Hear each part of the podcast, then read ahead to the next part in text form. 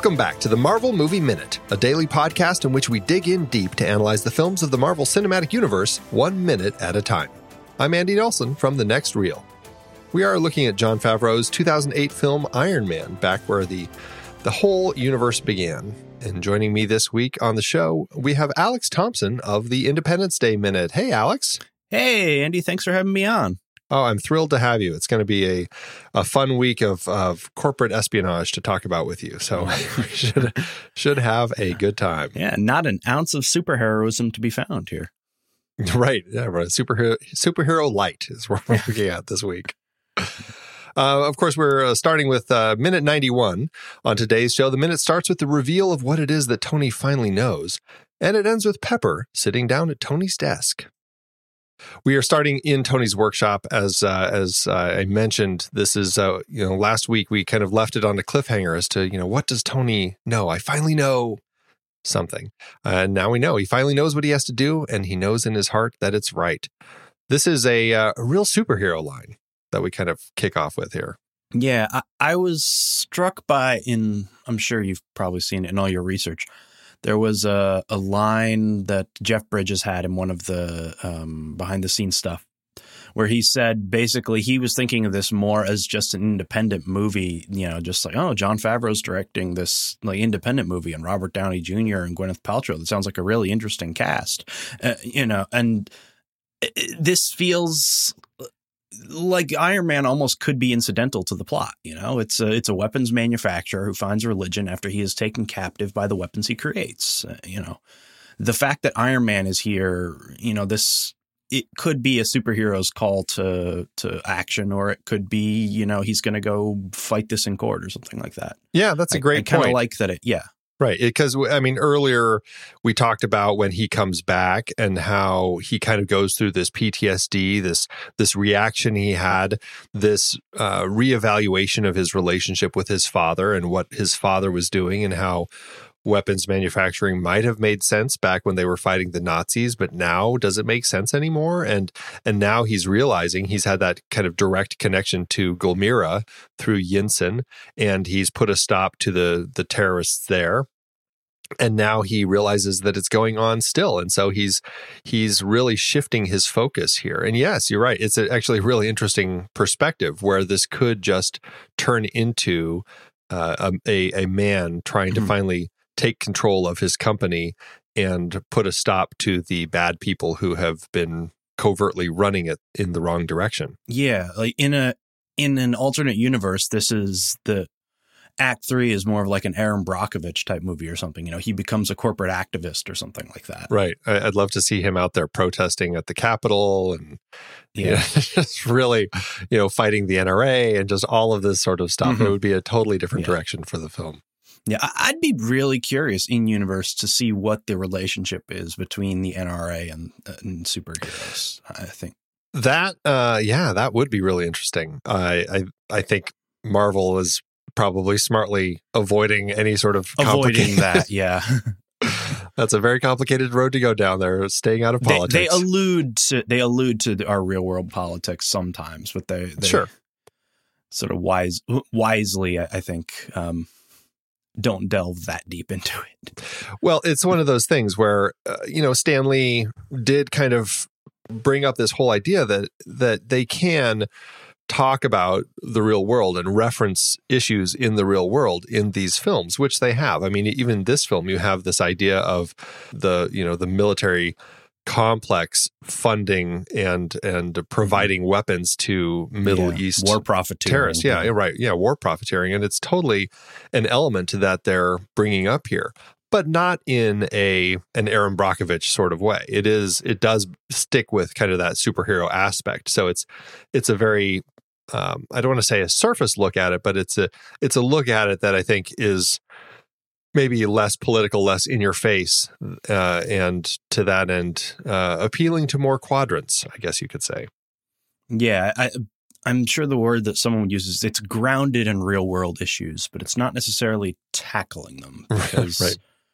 the moment that you introduce superhero armor and super soldiers, it it kind of ceases to be about real world issues. Right. Exactly. You know, um, uh, to go on a brief tangent, you know, they talk, uh, you know, the X Men as a pair as a parallel for sort of gays and minorities and things like that. And on the one hand, you know, you talk about mutant registration and how it's some sort of parallel for you know uh, registering gay people or something like that. But it's it's a little harder to draw that parallel when you're registering people who have the power to move cities with their minds. You know, it's a little harder to draw the parallel between uh, you know, superheroes and weapons control when a person is a weapon.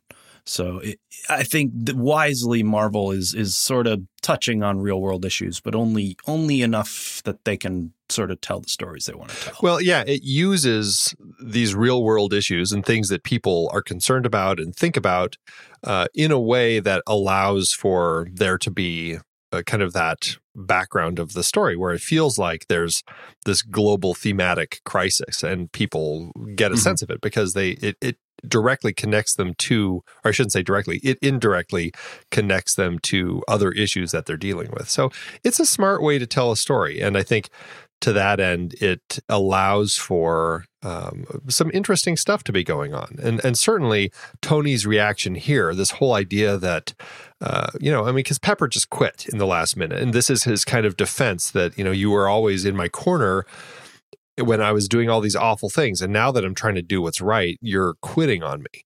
Um, but this is what's right. I know it's what I have to do and I think it's it's nice to see that uh, in this world, this is uh, this is enough to kind of convince Pepper to stick around and actually to be a part of it still. Mm-hmm. Yeah. Yeah, I, I, do want to comment before we finally leave Tony's workshop here. I really want his workshop. like, I want, I, I want access. Like, let me just have access to a drill press and welding equipment and a floor that I can't destroy, and I'm, I'm, I'll be good. Yeah, I want to play. I don't I don't care about having the super suit or the indestructible powers or the super serum. Just give me like power tools. I want his power tools. I do wonder. I mean, he he does. Uh, I mean, not in this minute, but in previous minutes. I mean, he's obviously doing a lot of work in the floor. He's building things to come out of the floor, all these robot arms and and different things that kind of help him in and out of his suit and everything. He's his house is on a cliff. I just have to wonder how safe is that to continuously bore into the floor and to create these additional elements. So at what point is he going to weaken this cliff so much that this whole thing is going to crumble into the ocean? Mm-hmm. uh, I believe that point is called Iron Man 3. right, we'll, we'll, get there. We'll get there.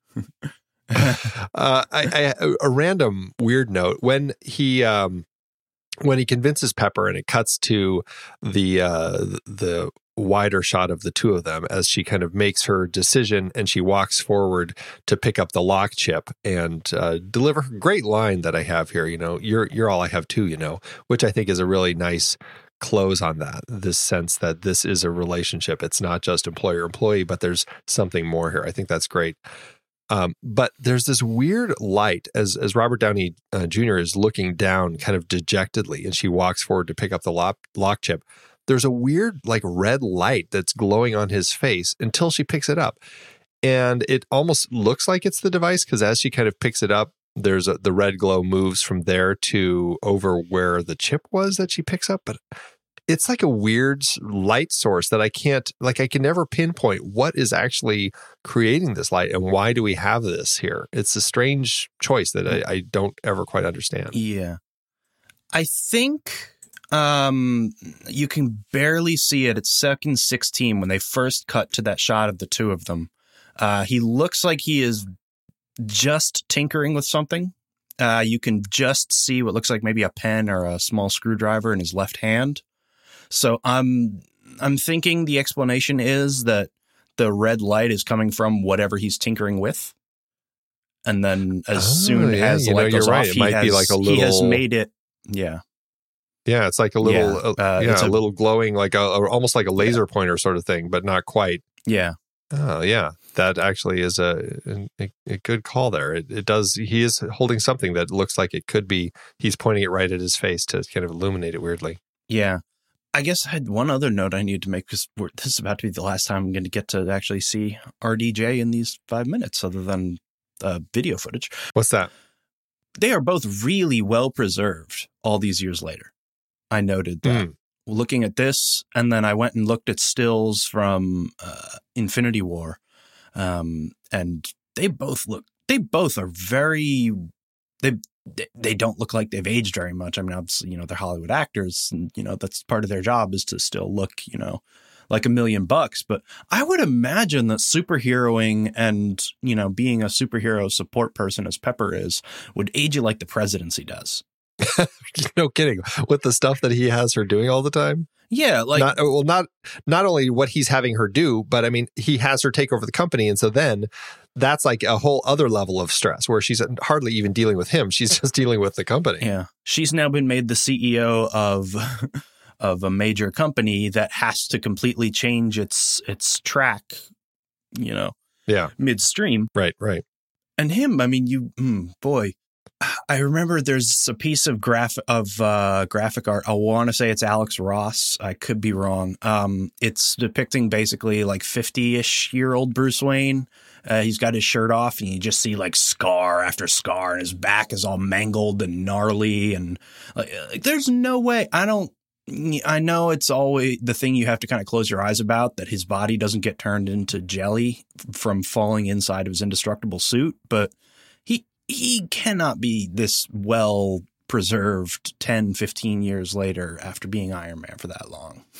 Uh, it is something that you do question uh, as to uh, these injuries that inevitably he's sustaining. I mean, even from this film, theoretically, he got shot yeah. in the shoulder already. Uh, we don't mm-hmm. see that; it's never pointed out, but it's scripted, and we certainly see his arm in a sling when he comes back from his uh, initial fight.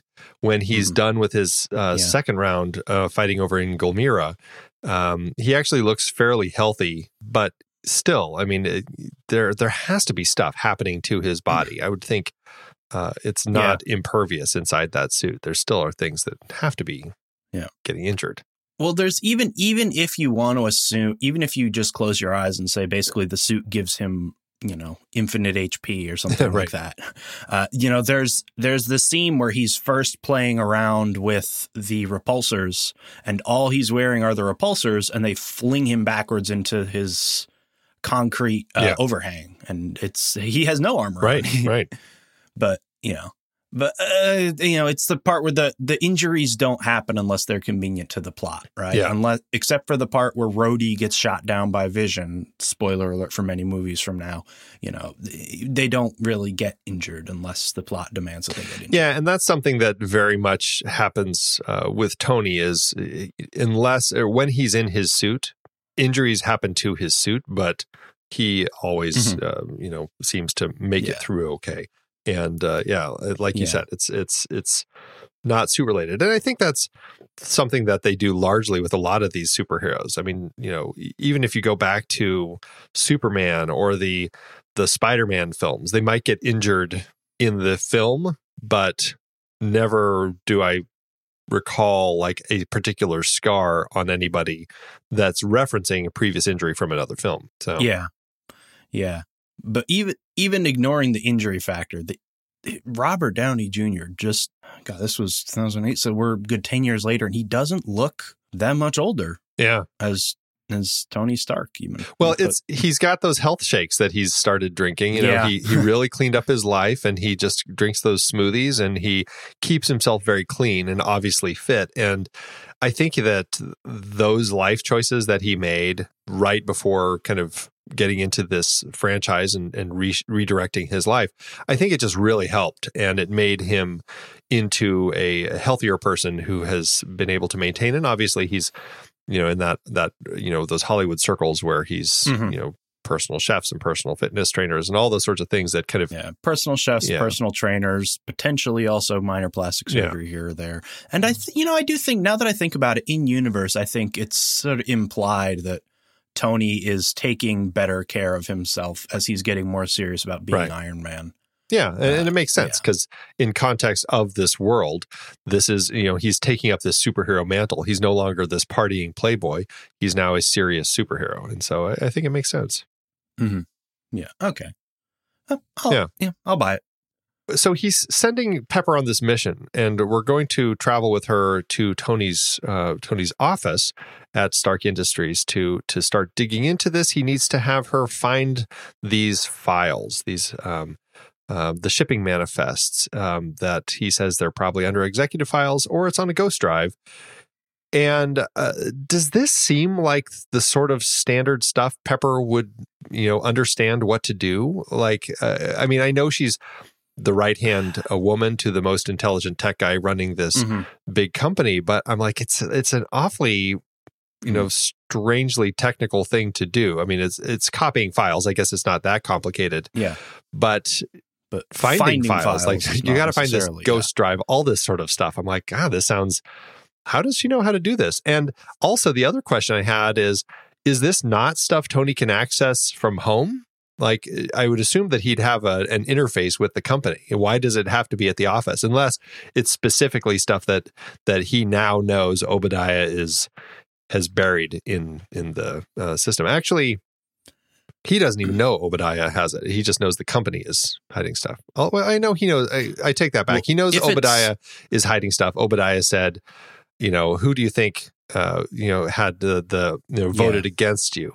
Um, so he knows that mm-hmm. Obadiah is covertly running the company. He doesn't know that Obadiah is involved yet with um, with Raza and his men that that we now know. Well, if well, if you're assuming that if Tony's assuming that Obadiah is involved and Obadiah's got some smoking guns hiding around somewhere on Stark servers, uh, Stark Industries servers, then Tony probably has already looked in everything he can get access to and needs to go on site to get to things that aren't to servers that aren't mounted onto Stark Industries main you know infrastructure. So that's why that's why Pepper has to go into the physical office. It, the question I had, the thought I had though is maybe that piece, the thumb drive that spoiler Pepper's about to put into the computer will do all the finding for her. Uh, you know, so she doesn't have to try and decrypt and, and hack and so on and so forth. But where did he get this? right. Well, he's a tinkerer. I guess he invented it, but uh, we could talk more about the lock chip I mean, tomorrow because it's it is yeah. an interesting little piece of technology yeah. and, and what's happening on the computer when it does get plugged yeah. in but yeah, and, and then the other question I had, I mean, I guess he's just so focused on re- repairing and and kind of doing upgrades and whatnot to the Mark III that he can't go do this himself. Yeah, I mean, I guess it, it's a case where he could probably do it himself faster or better, but no one else can repair the suit. So yeah, it, and that's one of those things. I mean, it's it's obviously a a plot element that we need him at home. Uh, it's just one of those things where it, does it does it make sense in the world of the story or does it feel like it's just convenience for the plot? And I guess that you're right. It does work where he has to work on the suit. He also needs this, but he's the only one who could do that, so he's going to send Pepper. I can buy it. Yeah, and you know, I do like the fact that it gives Pepper something to do. Yeah. Um, you know, it's an unfortunate uh, consequence of I don't know if it's a consequence of the genre or if it's a consequence of the fact that the genre is adapted from a comic book genre that was very rooted in a lot of sort of 50s morality and 50s mindsets that a lot of times the women in these stories are either damsels in distress or they're just the sidekick or as Pepper is for a lot of this movie they're just kind of the nagging naysayer. Uh, you know it, it, does give Pepper something to do and some degree of agency here and I'm glad that they did do that with her and that they didn't make Pepper just this uh, this damsel. Like she actually has elements to do other than just kind of be there in Tony's corner when he needs her. And to that end, I'm I'm grateful that we actually get more from Pepper because I do think she's a really interesting character. I think Gwyneth Paltrow uh, brings a lot to the role. And uh, yeah, in, in, in a moment like this, it's nice to kind of see um, what Gwyneth can do with it. Yeah. So she heads off to the office. Uh, you know, I, I am not quite sure if this is a set or I know they were filming the exteriors at Masimo headquarters in Irvine, California. Um, it looked like there's a possibility this building was actually empty uh, between the time it went from Nikon to Masimo. So, and I know it, some other films had filmed here. So I think perhaps they were using the interiors as well. Uh, I, I, can't quite confirm that, but um, but I think it's possible. She walks through this uh, this office. I, I'm not quite sure why it's so barren out in these uh, spaces in front of Tony's office. Like nobody is here. And according to, well, we'll we'll talk about it in the next minute, but it's not the end of uh, the workday. I mean, we're we're at work here. It mm-hmm. was scripted as her coming in at night to kind of get all this stuff done, but but it actually is daytime, as we can see from the light coming in from the windows. I'm just wondering where is everybody? Why is nobody at any of these desks. Okay, so this is Tony's office because that that only that answers a question I had coming up. That this is yeah, it's Tony's. The, the, the room she's about to go into is Tony. There, she's going into is Tony's office. Correct. So I would assume at least one of these desks out here, probably the one right before she goes into the doors, is probably hers. Right. But then, like, she gets off the elevator, she passes another, like, set of glass doors into some other offices uh, that are opposite his. Nobody's mm-hmm. in there. And then in this space where it would be kind of potentially before she gets to hers, there's two other desks that they have that picture of the bomber uh, right between them, the stealth mm-hmm. fighter um, uh, right between them, and nobody's there. And uh, then she passes the desk yeah. that's like right outside his office, and the one I'm assuming is hers. But yeah, no one's here. Is it lunch? So could it be I was going to say, could it be this is the weekend? Oh, that's a possibility. That's a good possibility. It could be a weekend. It's a Saturday. No one's here because it's Saturday right. or Sunday even. Okay, there I, I can buy that. These other offices, I'm assuming that this is kind of the executive level or the executive set right. of suites. So figure down that set of glass corridor, the, the glass doors you talked about, somewhere down there. Maybe those other double doors is probably Obadiah's yep. office with Obadiah's secretary over there, and then probably this room in the middle that's got the picture of the bomber. Uh, a couple more offices somewhere around here is probably a telepresence room where they can both, you know, if they've got to get on a video conference call with you know executives in another country yeah, right, or something. Right. But yeah, my best guess is yeah. it's the weekend. Uh, no, it makes sense. I, I think. I mean, we will see people in here and uh, in later minutes. So it's it's not uh, like nobody's here, not in this space, but we will see people here. And actually, that makes me wonder when they set the meeting with Agent Coulson, because Tony, you know, sets up this appointment with Coulson.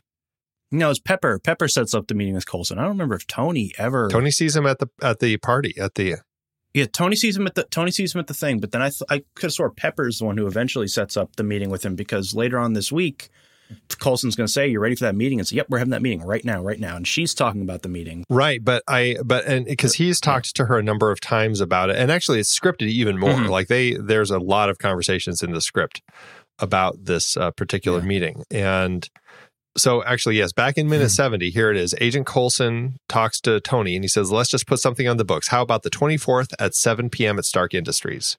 And that's hmm. the setting of the appointment. So this is 7 p.m. theoretically? Uh, well, that's the question I have. Now, it is possible that he has uh, set up a different appointment that we didn't, that was cut with with uh, Pepper, mm-hmm. because uh, it, it's it's clearly not 7 p.m. well, well, I was going to say, if it's 7 p.m., that would explain why it's not that bright, or why it's why there's not that many people here anymore. The only question is why is it still so bright? Right. Uh, unless it's the peak of summer.